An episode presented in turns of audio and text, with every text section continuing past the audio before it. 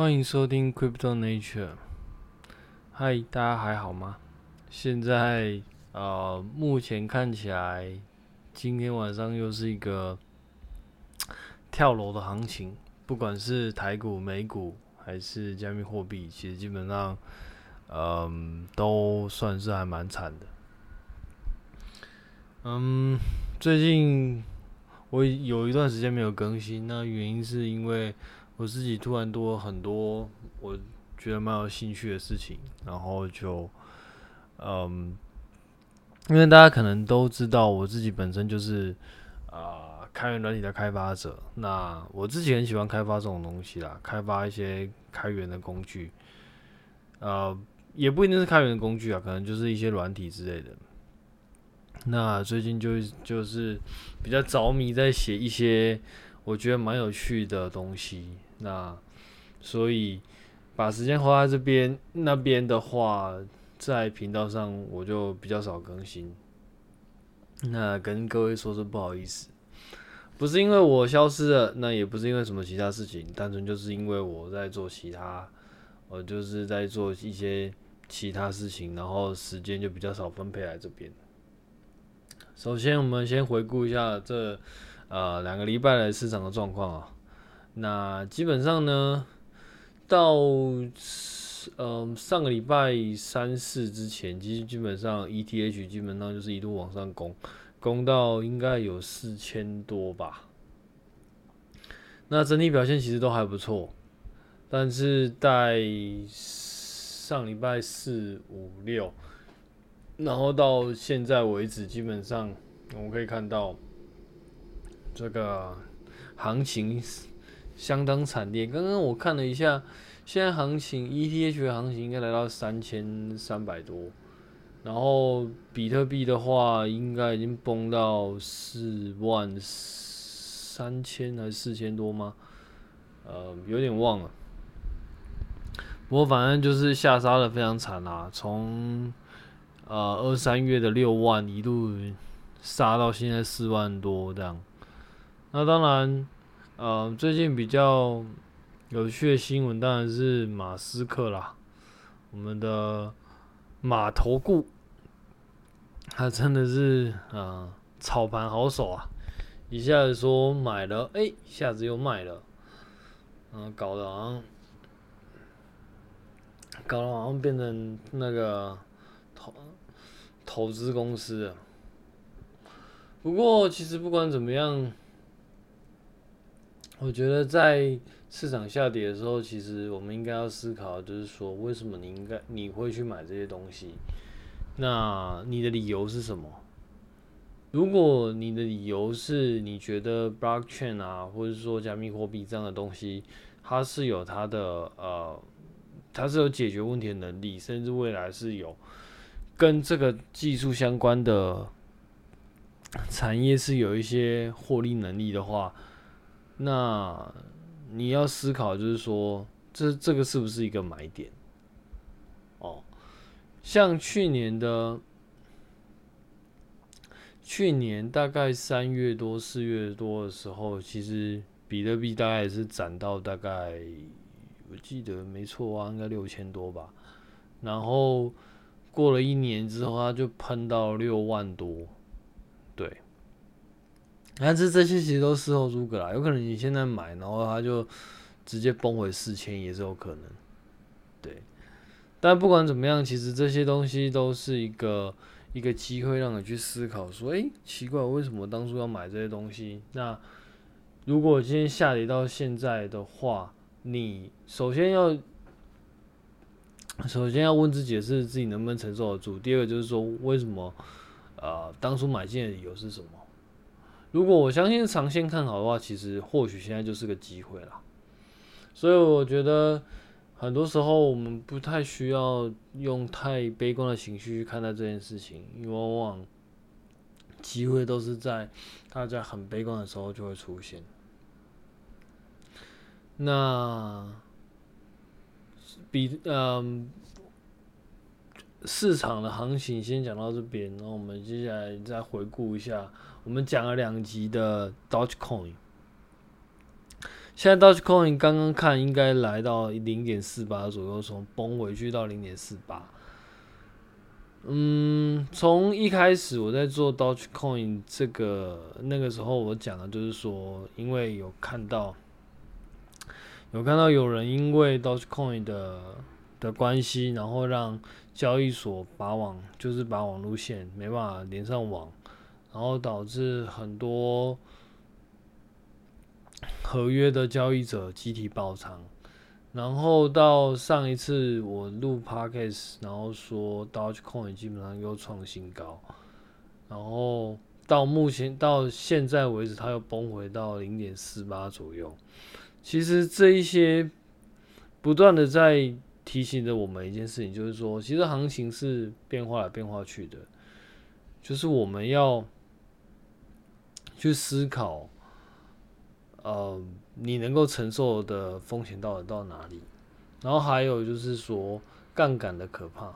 还是重申一，还是重申一次杠杆的可怕啦。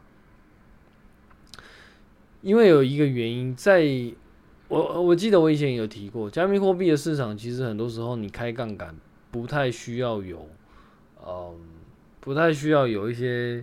法定的规定。当当然，我在股票市场我也没有开杠杆过，所以我也不太确定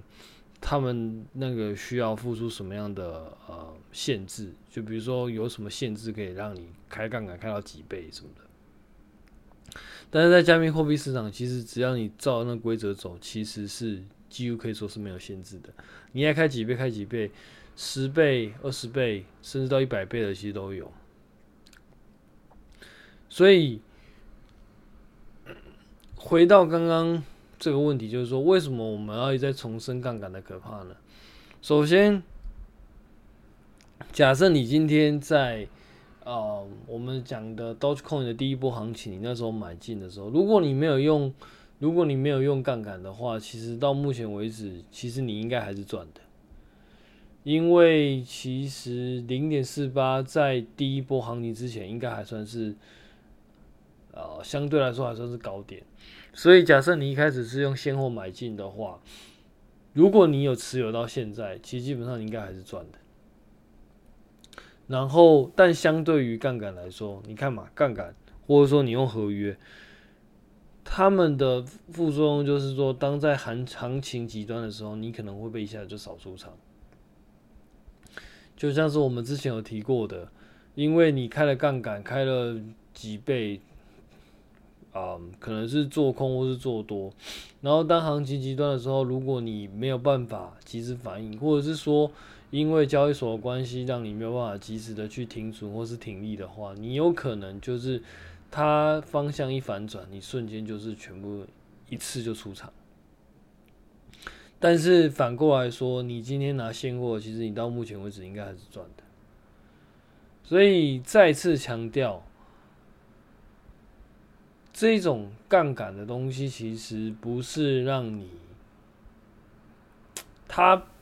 不太能够是一个赌博的工具。我也不会认为它是一个赌博的工具。我认为它是一个工具，但是它是一个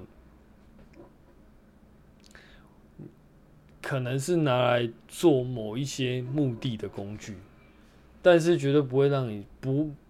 比较不会是让你来猜行情的工具。因为如果猜错，你可能一下就毕业了。然后，嗯，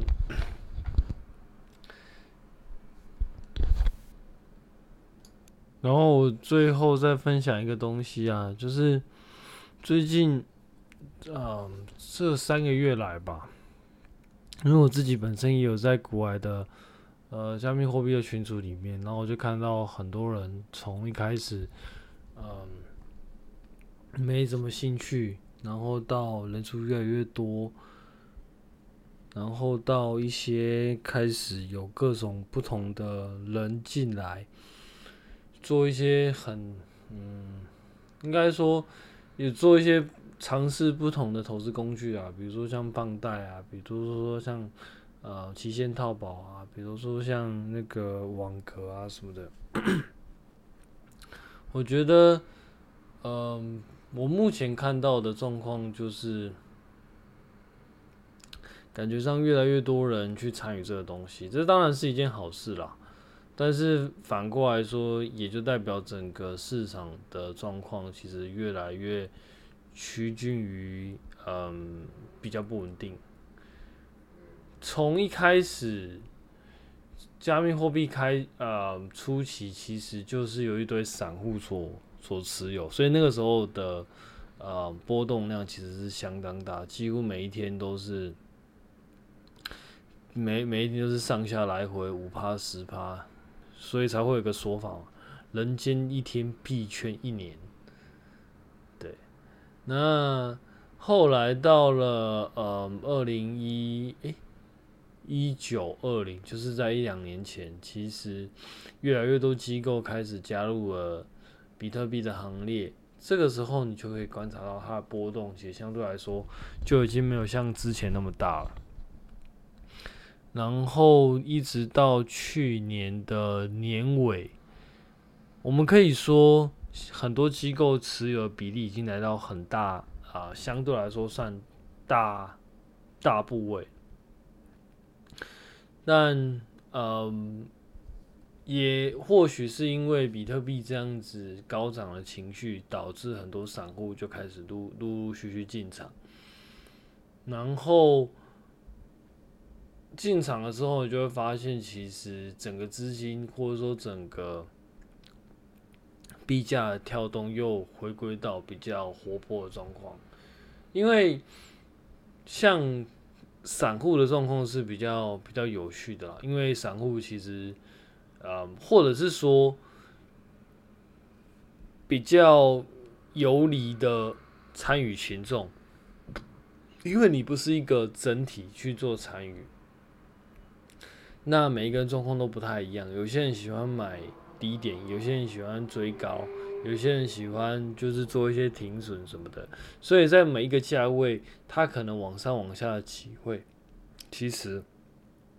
是相对来说越无法预测。因为如果你是机构的话，你可能会有一个比较呃清楚的目的，相对来说相对清楚的目的，因为你就是知道你就是想要做多，你就是想要做空，好歹你也是经过受过训练的一个算专业人员。虽然说我们常常在嘲讽说，其实就算是专业人员，他们也不见得能够打赢大盘。但至少相对于一般的，他不见得能够看得比大家都准。但是我相信他在心性上以及在逻辑上，确实有他的呃经验。然后因为这样子的关系，所以相对来说他。他在做操盘也会比较熟练很多，比较不会被受情绪所影响。但当然不是说他不会，而是说你想想嘛，假设每一个人，假设每一个人都是他的心性波动程度都差不多的状况下，因为他只有一个人，所以他就是一个方向。但是如但但但是，所以他要么就是做做多，要么就是做空。这个方向相对来说，虽然说它力量很大，但是它的方向其实是相对是单一的。因为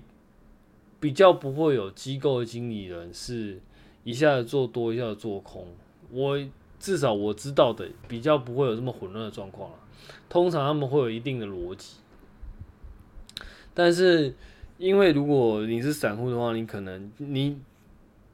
可能大家大体上资金量资金量可能都差不多，所以当一个做多，一个做空，一个做多，一个做空，混合起来就会让整个方向的几率变得很难以预测。所以当嗯我们讲所谓散户越来越多的状况之下的话，它的波动程度其实。变大，我觉得是还蛮可以预见的。那现在这个状况就是，我们就可以看到，呃，可能是因为马斯克的关系，也可能是因为其他关系，可能是通膨啊什么的之类的。把它混一混，就变成是说，你看现在，只要光一有消息的话，市场马上就跌个五趴十趴。这种因为情绪上波动所造成的呃市场的呃波动，我觉得都是一个可以值得观察的点啊，因为。当市场觉得嗯市况看得不好的时候，它可能会修正到一定程度。但是如果很多时候修正是因为过于恐惧而修正到一个很很低的价位的时候，那个时候其实往往就是呃很一个很好出手的时间点。对啊，那。今天大概就讲到这边吧，分享一下最近的看法。不过我最近其实大概也没有什么太长的时间去看盘，然后也去看一些资讯，因为我其实都在忙我自己的软体上的东西，所以其实，嗯，我觉得能分享的东西就会比较少。那相对而言，其实是我也认为好像也没什么好怕的。我说实话，因为。我们就是我们回过头来看嘛，比特币、以太坊，然后或者是说其他呃卡卡达诺，或者是说像 p o k d a 他们之间有什么？有哪一些专案是真的？